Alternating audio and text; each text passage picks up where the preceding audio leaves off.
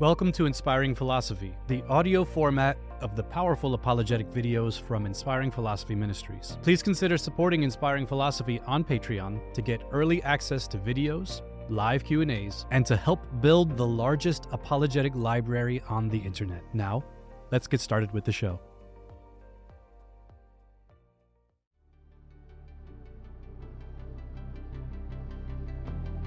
Hello and welcome to the Inspiring Philosophy podcast. This is a special bonus episode where Michael Jones of Inspiring Philosophy answers questions submitted by supporters of Inspiring Philosophy Ministries. These questions can be submitted on either locals or Patreon.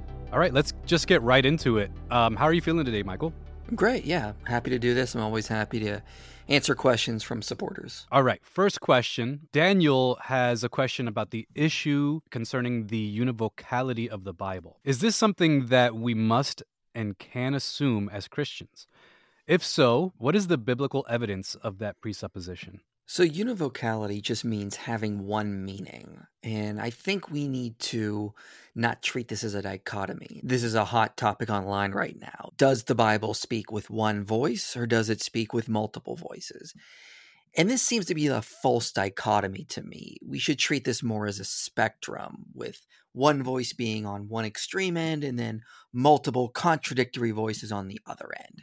Uh, and quite honestly, it's it's not an either or, it's somewhere in the middle. For one, we as Christians don't have to say they're speaking with one voice. Obviously, they're not.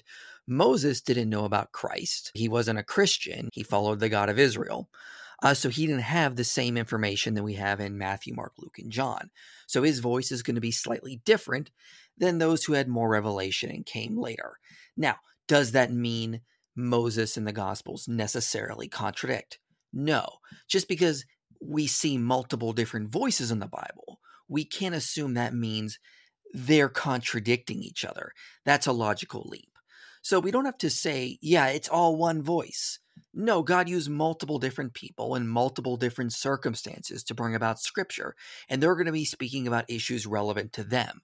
However, I think we can find a coherent theology throughout the biblical text. From Genesis to Revelation. It's not the idea that prior revelations necessarily contradict later revelations. Again, this is just assuming that just because there are multiple different authors, they are providing contradictory theology. And that doesn't logically follow. So, we as Christians, we need to avoid this false dichotomy. It's not just one voice, it is multiple voices. God used multiple people to bring about scripture, but that doesn't mean they are contradictory voices. Yes, the Holy Spirit is behind them all, and He's using them in their circumstances to bring about scripture. But that doesn't mean we have to say it's all one voice, given that there are multiple authors, and we don't have to believe they are necessarily contradictory. If we go through the scriptures, it's pretty easy to harmonize a lot of what they're talking about if we apply the principle of charity. And there's very little issues, actually, if you dive into the text and you're charitable with it. So I would just encourage people to do that, not assume that just because two passages on the surface don't sound the same, that doesn't mean the theology necessarily contradicts.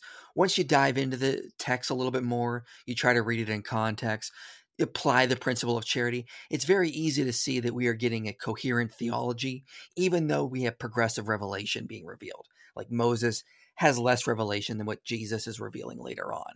So I would encourage Christians to take that approach. Just avoid the false dichotomy altogether.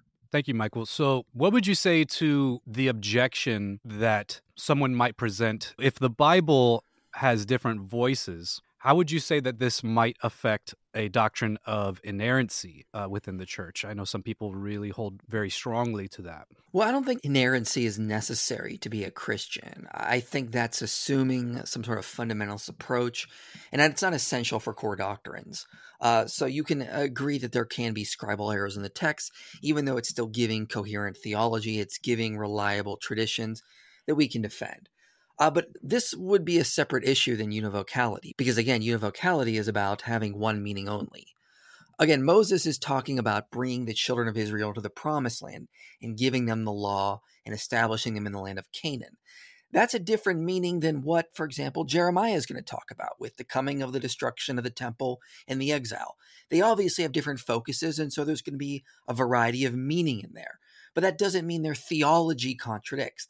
They're clearly teaching you should worship the God of Israel, there is one God, and this is who you should focus on. So you can agree that there are multiple voices that are talking about different meanings that don't necessarily contradict and still hold to inerrancy or not hold to inerrancy. These would be entirely separate issues, in my view. Yeah, I think that's helpful because I don't think a lot of people quite understand univocality. Yeah, univocality is having one meaning only. So it depends on what people mean by meaning, then. Like, are we going to say that we're all going to preach literally the same message? Well, no, because God has wanted to deliver multiple messages to us.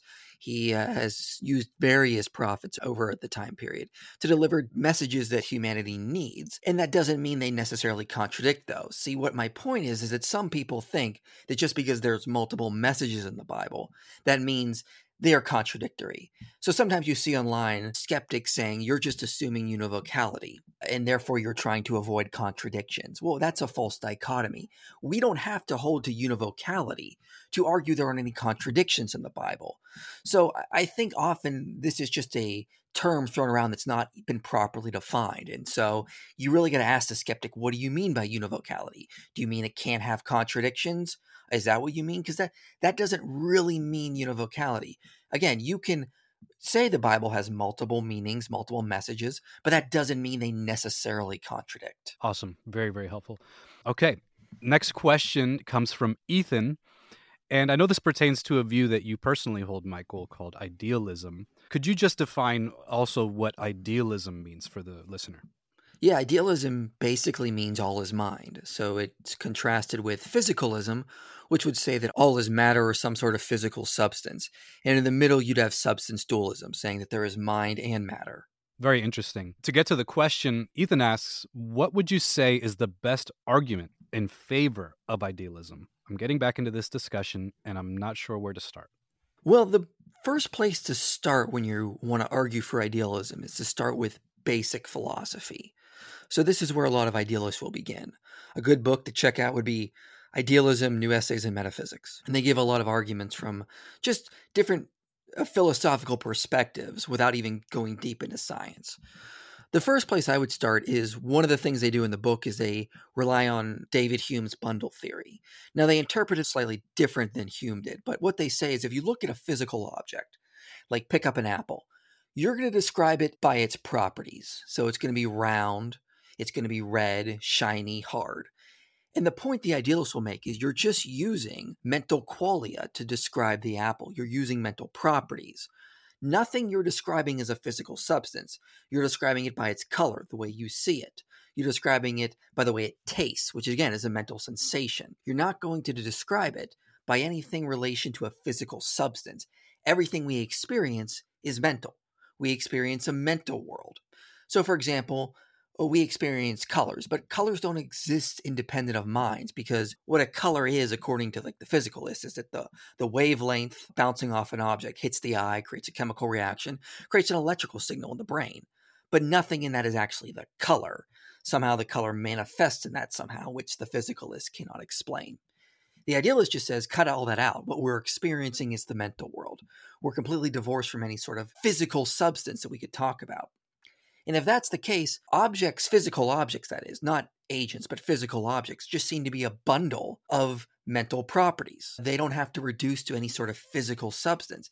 And if we can describe the entire physical world in terms of mental properties, qualia, mental experiences, we don't need to posit anything that's actually a physical substance. Everything can be explained in terms of the mental world. So, in reality, the world we experience is our own consciousness, and then we experience these mental properties that we interact with and we basically experience.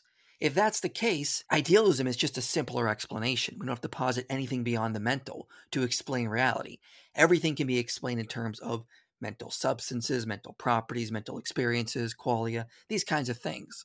So idealism is just a more parsimonious explanation. This is fascinating. And I know this is definitely more of a technical topic. For those listening who are more interested in this topic, and want to see how they can possibly hold this view as well, how would you say that they can hold this view in tandem with their Christianity? What, do you feel like there's any conflict there?